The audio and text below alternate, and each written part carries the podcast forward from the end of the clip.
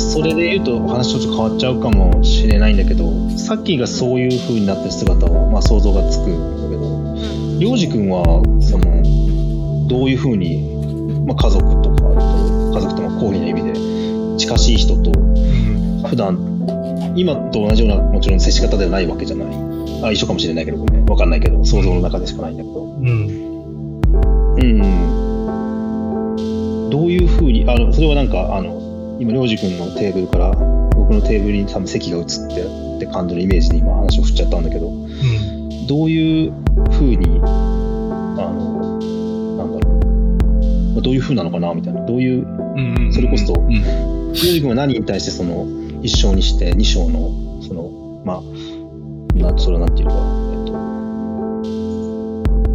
と、生きづらさみたいな話は時たま出るけど、うん、でなんかついそれをさ僕は出しちゃうわけだ。なんか例えばあの家業があるけどあのやりたいことをやりたい、家業とやりたいことが違うって言い方が合ってるかちょっとわからないんだけどごめん、うん、イメージで話しちゃうから、失礼があったら申し訳ないんだけど、そういう特特別得意性とか独立性を持ってるってなんとなく思うから人に話す時にそういう話がでポロッと口から出るけどいつも言いながらでも本当はどうなのか知らないなってことをすごく思ってて今までずっと。そういう方に引き寄せた話は、まあ、自分が振らなかったからなのか、それがなんか優しさだと思って口をつむんでたのかよくわからないんだけど、踏み込まないようにしてたような気がしてて、それじゃやっぱ良くないなってことを、今、お互いのテーブルにこう席を変えなければ、さっきはそのテーブルを行ったり来たりできる。うん。だあ、ごめんごめん。別にそういう話で、あの、話を腰折るつもりじゃなかったんだけど、りょうじ君はどう思ったりするのかなって、今すごく聞きたくなった。うん。いや、ありがとうございます。うん。なんだろう。いや、なんか、ありがとうございますとか言うとすごい堅苦しくなっちゃうんだけど。うんといやいやいや、でもそれは、ボロ、ボロってこぼれた言葉なんだからいい言葉だと思うよ。うん。うん、いや、すごい嬉しかったですよ、それは。あの、してほしかったことなんか、うん。そう、失礼なことしてたなと思ったんだよね。いや、そんなことないんですけど、でも、うん、どうですかね、自分の中でもやっぱりそれはすごい考えていて、多分5年の間に変遷があって、帰ってきて5年経つんですけど、うんうん、最初は農業と建築みたいなすごい曖昧なものから始まり、でもそんなところには僕の2章はないなということに早々と気づかされて、で、うん、その後に、その、やりたいことがやれてない家業と、みたいな。はいはいはい。それも考えたんだけど、それも僕の中で違うかもしれないという感じで思っている。それは、うん、ん、まあ、やりたいことっていうのがよくわからないのと、その、なんか、うん、まず農家に対してすごい失礼だから、それはそんなことは言いたくないなというふうに思ったんですよね。その時その、ああ、農家をやりたくないことというふうに。そうそうそう、やらざるを得ないことのようにして、農家を語ることは絶対にしないようにしようというふうに思っていて、そうなった時には、何ですかね。まあ、あの、ここでもその、なんだろう、二章 L の話で出てくるのは西洋と、その、えっ、ー、と、近代以前の日本っていう、まあすごい大きなざっくりとしたものなんで、うん、まあ最初に言ってるようなこともあり得るのかもしれないし、あその建築と農業みたいな、そういう2章っていうこともあり得るのかもしれないし、うん、あの、同時並行で残ってはいるんですけど、今の僕が最もなんか実感を持って言えるのは、あの、うん、まあ聞いてないからいいと思うんですけど、父親がまあ、あまあどうなんかな、結構これ、あんまり。いや、聞いてない。うん、まあまあまあ、そこはもう言いたい、あの、オブラートに。うん。うん、まあ、あの、あの依存症。納得する感じ。はい、依存症的なところがあって、アルコールの。で、うん、うん、なんかそういうものが、あの、に対して、あの、僕自身も、僕自身をその中に見ることが大きいんですよ。性格とか。土の中に自分をっていうこと？あそうです。あさっきのさっきの話と一緒か。うん、そうですね。うん、僕だったかもしれない。うん、まあそういう意味もあるし、僕だったかもしれない、いいね、僕だったかもしれない、僕であり得たかもしれない人物として見たときに、その孤立、で、孤独ではいられない孤立みたいなものに対して、僕はどう向き合えるのかなってことは、あの、二章として捉えてるかもしれないですね。僕と父親ってことじゃなくて。自分自身に、うん。ああ、その父親っていう具体的な対象として見てるわけではなくて、その、そうですね。ああいう可能性としてってことだね。そうですそれがすごくうん。わかるって言っちゃいけないけど。うんあのまあ、簡単に言っちゃいけないけど、農業っていう職業の中に、うんえっと、集約型の農業みたいなものに含まれて。もいるなとは思うし、でもまあそれだけじゃなくて、もっと性格的な問題もあるなとは思うんですけど、はいはいはい。そのシステムが、社会システムの弊害としての農業っていうものが生み出してる性格かもしれないし、そうですね。個人のその資質としての性格かもしれない。うんうんそういうものが、まあ、うーん、なんだろう。まあ、それが、なんていうか、まあ、便利なんで、文化って言葉使っちゃいますけど、文化へのアクセスだったりとか、そういう批判精神みたいなものへの許容さとか、対話の仕方だったりとか、なるほど。そういうものに関わってくるから、僕の中での、今のその2章っていうのはそこにある気はしますね。それはその今の対比したりとか文化ってものを、あの、父親の中にあのないものというか、それ、血、なんていうのかな。そういうこと？なんか違ううん。から欲してるみたいな。うーんと、うん、うん、な、なんだっけ、えっと、えっと、うん、そう、文化って言葉を、あの、使いやすいから使ってしまうけど、のうん文脈が読み取れなかった。ああ、うん。それは、その、なんというか、うーん、まあ、すごい傲慢なあれだけど、うん。その、やっぱり農業って定住で、あの、うん年中、土地に縛られる仕事って言えば仕事なので、でも昔、今に比べたら昔の方がより顕著で、それは。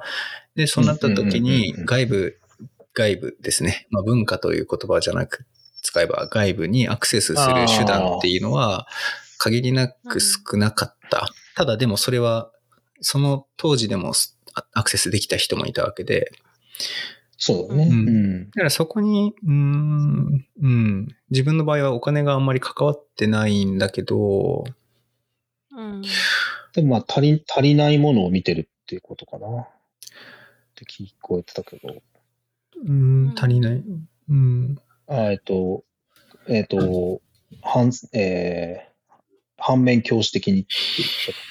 うん、その農業、まあ、全員が全員じゃないけど、土地に縛られるっていう形に、あの自分ののその父親はそう見えていて、それによって、あの損なわれているものが、その批判、批評精神だったりとか、っていうような捉え方でいいのかな。なんかその補完関係っていうよりかは、まさに242ページに今僕開いてたところで、うん。まさにの行があるんですけど、うん。三段落目かな ?242? はい。うんうん、うん。ああ、なるほどね。農人は、農人は農作物に丹精すればよく、工人は物の造作に専念すればよく、えー商人はも物品の流通に心を砕いていればいい。どれも皆立派にして不可欠の仕事である。えー極潰しの侍は三民のために三民の肩代わりをして人はいかに生きるべきかを問う学問に励まなくてはならない。ならない。武士の職分はそこにこそある。その問いによってのみ、武士は極潰しの汚名と非難とかろうじて免れうる。まあ、まあ、これ、そんな、あの、まあ、一般的な話はしてるんですけど、その、うんうんうん一死にして二章を得るの二章の中では、まあ、わかりやすいので、これで言うと、農人、農人っていうのかな、は、うん。農作物に丹精すればよくっていうのは、まさに一僕の中での一章で、あの、生計を立てるためには、あの、畑に立っている、しあの先進するのが、まあ、間違いなくいいことなんだけど、でも僕のもう一心は、同時に人はいかに生きるべきかっていう問いを手放さないっていうことだと思っています。うん。で、それは、あの、父の姿に重ねる部分で、あの、うん役割とか、その、えーなんて言うんだろう。一般的に人並みにこうあるべきだっていうものが、農業とかで、なんていうのかな、その時代にあったものですね。どちらかというと農業っていうよりかは。うん、農家核あるべしというか、とか、あの、田舎の長男核あるべしみたいなもので、えっ、と、生きた結果、えー手放してしまったように僕には見えて、人はいかに生きるべきかっていうのをはいはいはい。なるほどね。うん。かな。いや、まあ、ちょっと、そん。なことは思います、でも。うん。ありがとうございます。でも、聞いてもらえたのは嬉しいですよ、本当に。うん。やっぱり自分に引き寄せると言葉がね、難しくなるん。だよね、すごく。うんニュアンスが。うん。そうだね。あでも、ううんん。いや、わかるって、軽あの軽はずみ、軽はずみには言えないけど、自分もやっぱり父親と違う道を選ぼうと、あの、もがいた結果が今ここにあるから、うん、まあ、ある種公務員だけど。うん、違う道なんですかね。どうなんだろう。まあ、うん反面教師として見てはいるんだけど。まあでも、そう、反面教師、すごい反面教師、ああなったらやばいと思って生きてったから、あ別に尊敬はしてんだけど、なんか、うん、うんそれは別になんか、あの、なんていうの、あの、嘘で、なんていうか、お茶を濁すために聞いてるかもしれないから尊敬するって言ってる意味じゃなくて、あの、なんか何度か多分話に出してるけど、なんか、やりたいことをやれなかったって、素直に言ってくれるから、すごくそこに尊敬をしてて、あの、自分は好きなことやってこなかったって、なんか、嫌な顔して言うんだよね、すごい。なんか。うんだからうん。ああ。そ、それがまたなんかこう、あの、なんか、俺はサッカー選手になれたかなれなかったからサッカー選手になるよみたいな感じの期待のかけられ方じゃなくて、うんうん。そう、好きなことやらんかったからあ、ごめん、なんか、これもまた全然整理できてない話だった。うん。うんうんうん。うん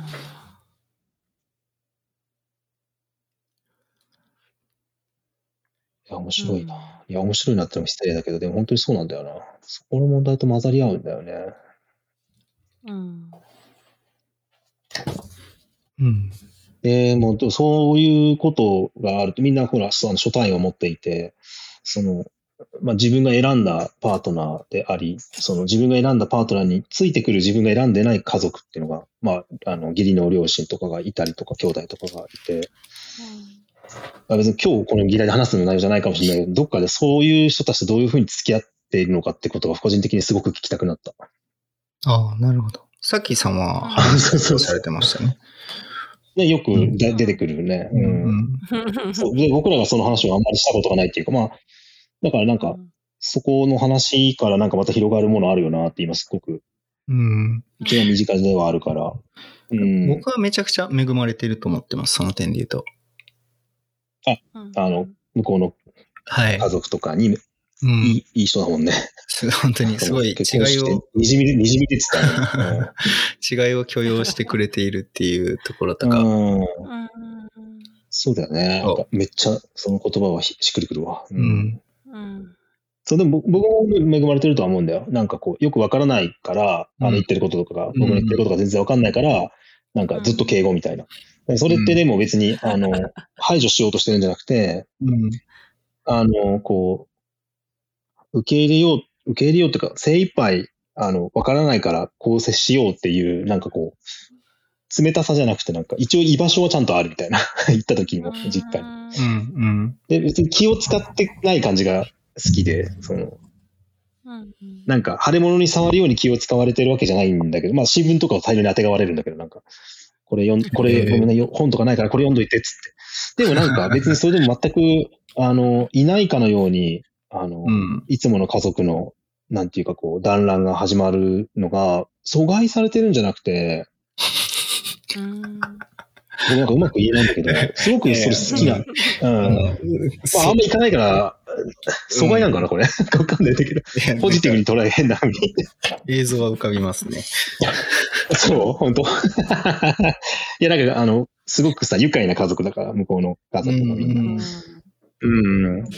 なんかね、その断片的に切り出したら、いや、なんかそれってどうなのってこともあるのかもしれないけど、個人的にはなんかすごく、あ、そうなんだよな。うん、うまく言えないんだけど、うん得る、得るものがあるって言い方するとなんか逆に観察してみたいに失礼になっちゃうんだけど、ああ、違うんだなーって、でもいられるから、うんうんうんうんうん、決して不快ではないというか、あの、踏み込んで来られる方が逆に多分不快なんだろうね、自分が。うんうんうんうん。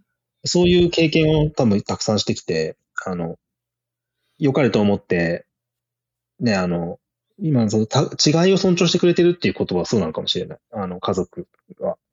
なんか、あまりこう余計なことを口出さないようにしてくれてるし。うん。でも尊重もしてくれてるけど、え違ううん。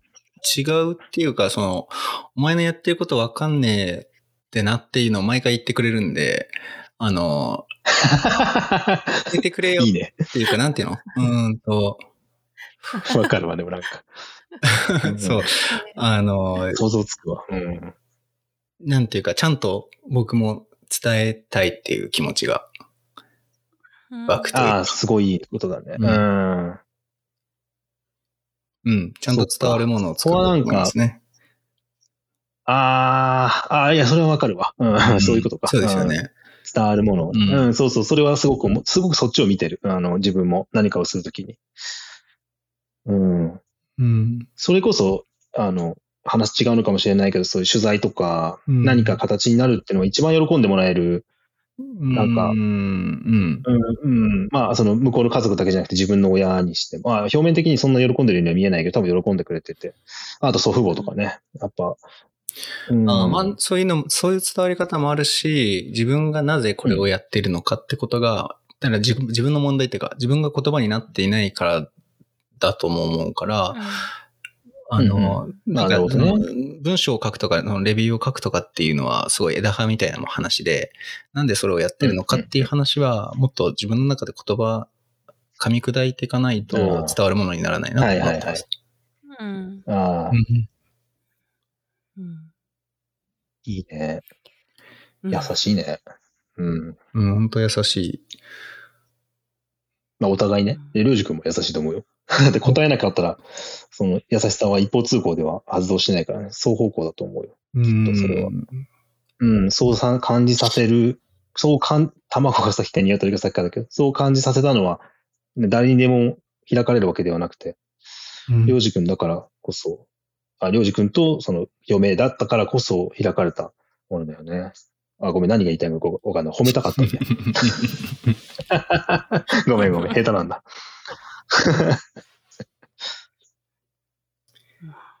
うわさて、ぁ、楽しいけど終わんねえな。あーいいね。いいさてだね。いやいや、いやいや、今のさては、ちょっと褒め合いが始まって、心地が悪くなったところでっていう。はい。言ったと思ってよ。うん いや、そうですね。あの、で、あ、じゃあちょっと締めにかかりたいですけど、えっと、ええ一応こんで3冊読んできて、なんとなく、はいはいはい。そうだそうだ。うんえっと、ちょっと今手元にないんであれですけど、えっと、うん最初が、えー僕の文化、ええっと、ジャン・デュビュッフェの文化は人を窒息させる。で、そこから朝倉さんが、えっと、持ってきてくれたのが、和下清和あ、そうですね。待つということ。待つということ。あ、和下清和さんでいつも間違えて。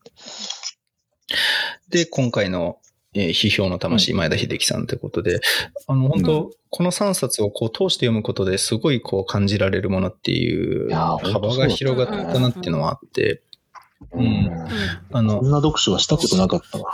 うん。うん、いや、そうですね、本当。あの、人、複数人でやるっていうのは、多分こう聞いてる人、聞いてる人っていうのも含まれてると思っていて、それには。あの、うんうんうんううんん。まあ、うん。で、そうですね。その3冊をこう読んできた中で考えてきたっていうこともあるので、まあもしかしたらですけど、それをもとに来月ゲストをお呼びできればなということを言っていましたね、さっきは。うんうんうんうんうんうん。そうですね。はい。うん。うん。いや、楽しみだな。う。うんん。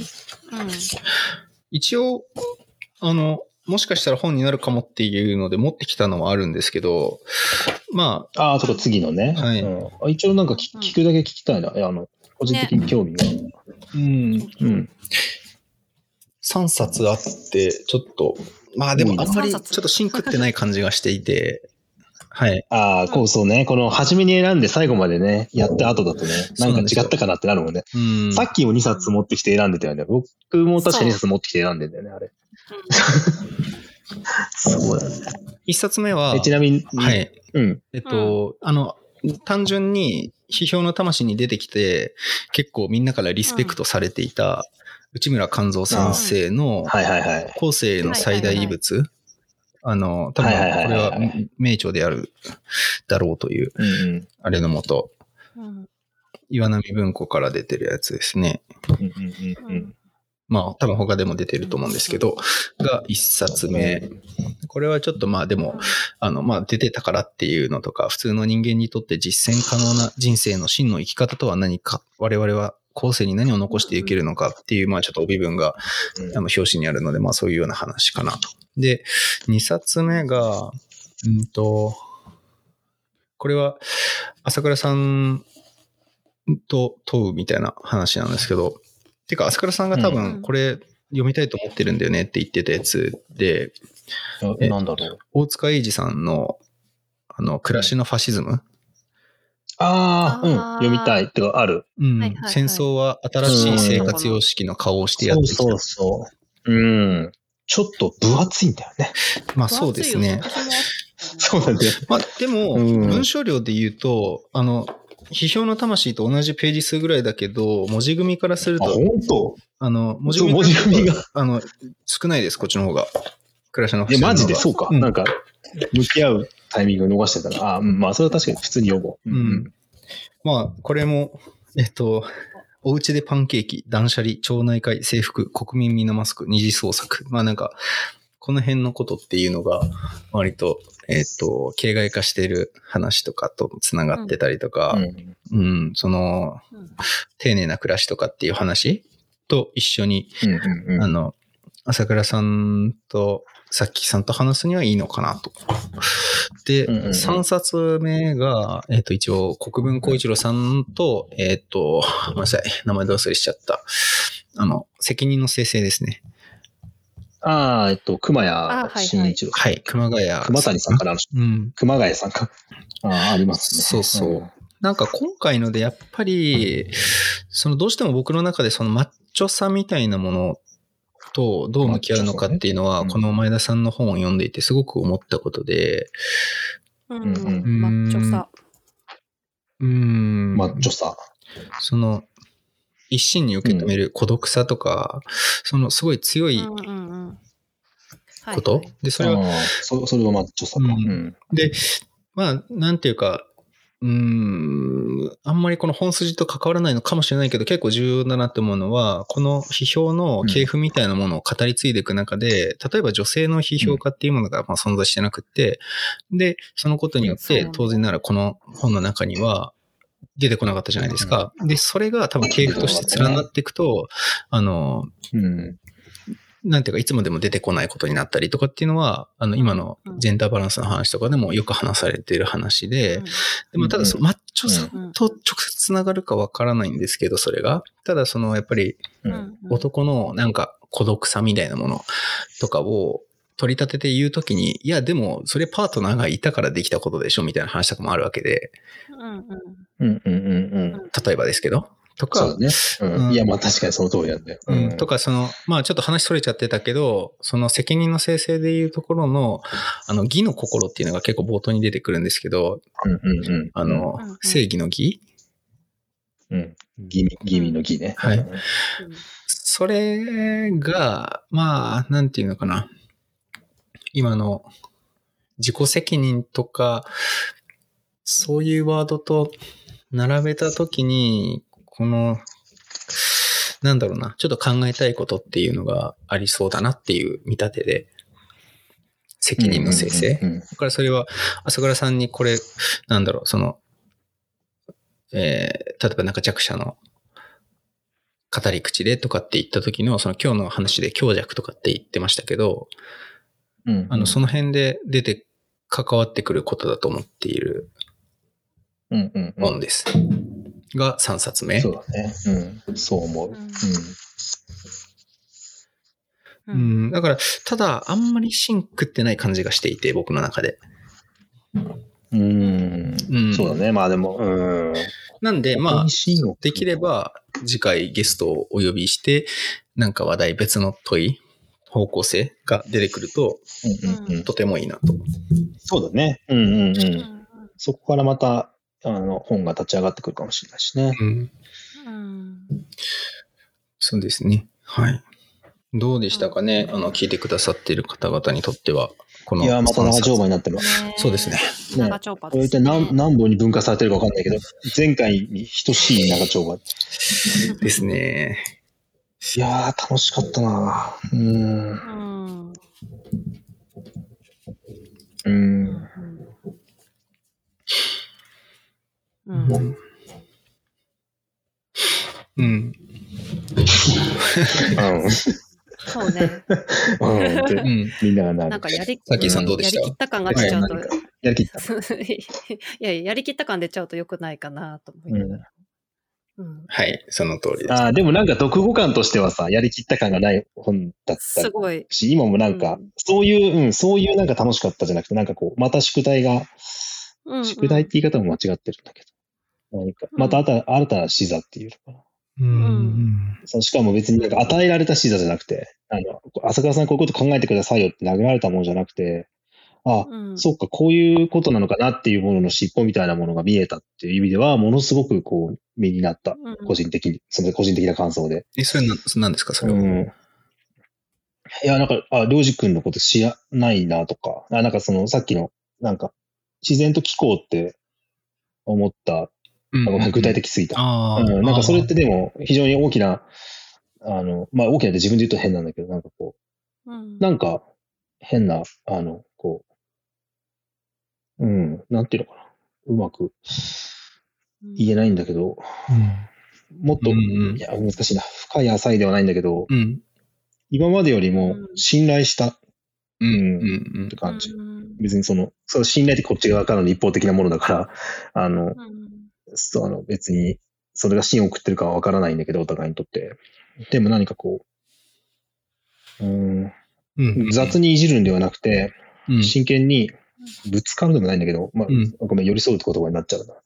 それが寄り添いになっちゃうんだけど、なんかうまく言えないんだけど、うん。うん。うん。うん聞きたいと思ったし、聞かれたことにそんなに引っ張られないっていうか、だだから、あ、だからなんだみたいなのあるじゃない？この言言説として。うん。ちょっと何かこのバックボーンみたいな、私実はこういうあの出生でって聞いたら、だからだみたいなのじゃない、もっとこう、よりこう、語ってる言葉の、その後ろにあるものみたいなものをうん考えるための材料。まあ、うまく言えないんだけど、何かいいものをもらった感覚があって。うん。なるほど。ごめんごめん。うん。いや、うん。うんそうね。こん3冊通してこんなに、こんな感じになるとは思ってなかったそうですね。そうだうね。んまあ、面白かったというか、うん。こんな力使うと思わなかったわってなりながら。うん。うんそうだね。なんかアクティブブックダイアログってあの一冊の本を分割して読むとかも、りょうじくんとやった。あれやったんだね。やりましたねりょうじくん。とやってなかったっけ？やりましたよね。なんか、そういうことも、あれは一冊の本をね、時間決めて分割して読んで一冊を早く読むみたいな、とか、あと共有して、あの、っていうのもやったけど、まうんなんか、今までやったことないタイプの読書だった。なんかこんなになんかこう、特に今回に関しては、前回のことがあったから、より一層こう、あの、真剣に向かった感覚がうん、なんかう、んいや別にいつも不真面目にやってるわけじゃないんだけど、より一層何かこう切実さを持って自分自身の、うん。なんかすごく、久しぶりにそんな気持ちで本を読んだなと思って、うん。う。うんん多分忘れられない本になるなって感覚がすごく今あって。うんまあ、本自体がよくいい本だっていう、あの、テーマとかね、あの、向き合ってる対象がすごく、あの、決して一筋縄では、なんか、こういうことだったんだなって語れるようなものではなかったからこそかもしれないんだけど、うん。うん。全然本のそ総表とかになってないんだけど、うん。うん。うん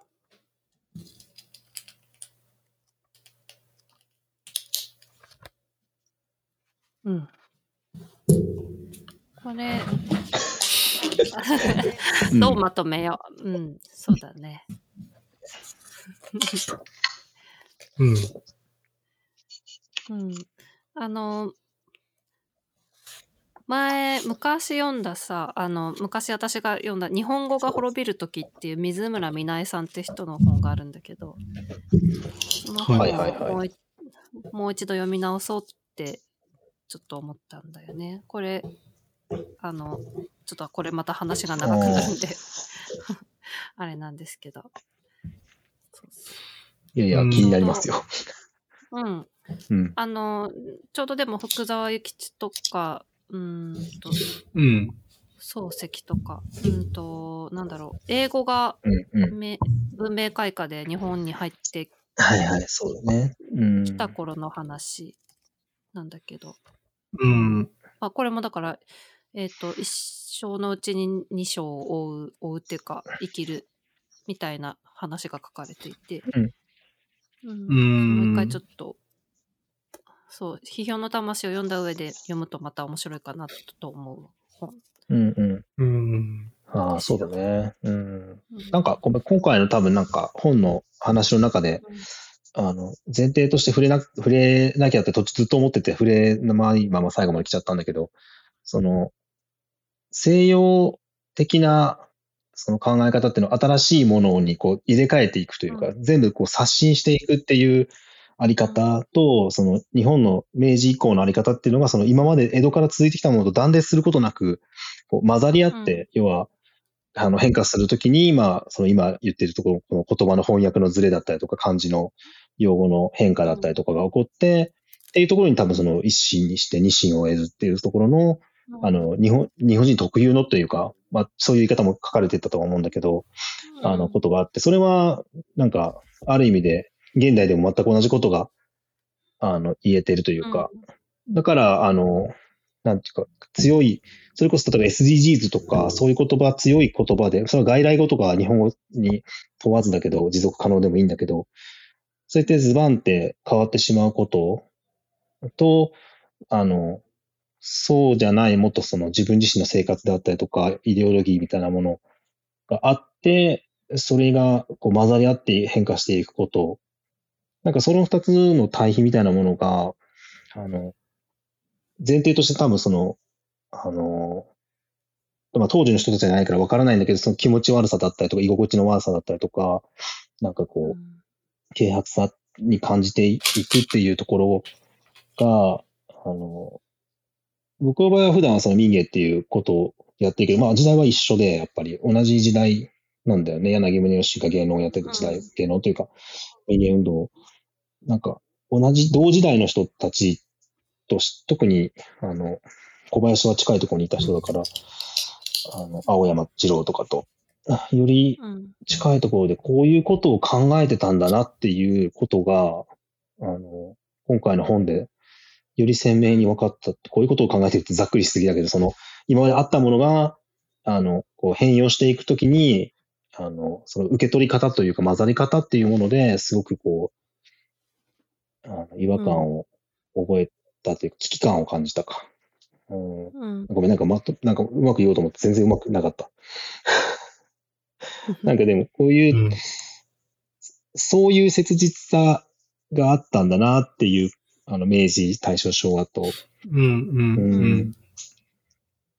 で、それはね、小さなことで言うと自分自身の中である、その、あの、ずっと出てるような移住者と定住とか、そういった部分とかうん。も一緒なのかもしれないなと思って、その、刷新してしまう。だから、あの、私、移住者ですって言ってしまうことは、それは刷新に近い強い言葉で刷新していく。えーそうではなくて、その自分の中で、その居心地の悪さだったりとか、あの、なんだろう、違うっていうこと。うん。で、同時にずっと出てるみたいに、そっち、その、私違うんですっていう方に引っ張られる、変わり者として生きるわけでもなく、平凡として生きるわけでもなくみたいなところの、に挟まれてるところの何か生まれるんじゃないのかなみたいなって、うん、う。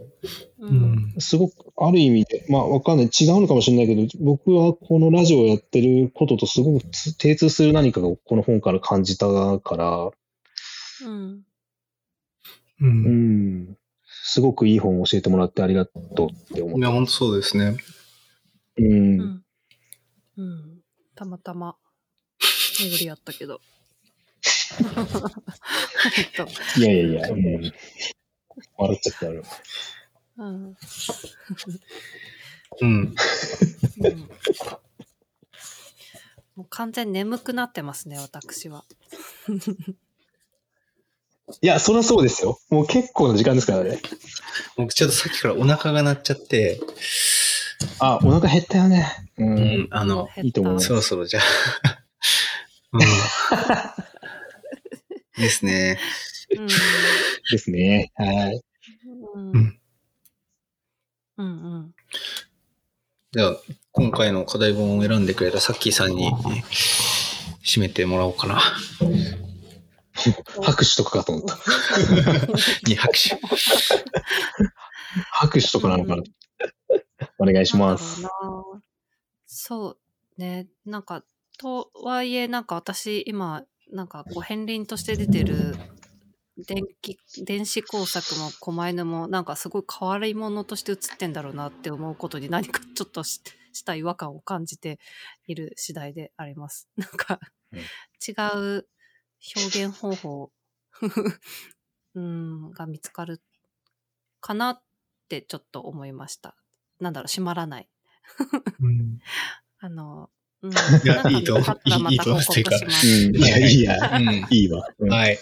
楽しみにしてます。ありがとうございます。楽しみですね。ありがとうございます。楽しみ。ありうん。がとうございます。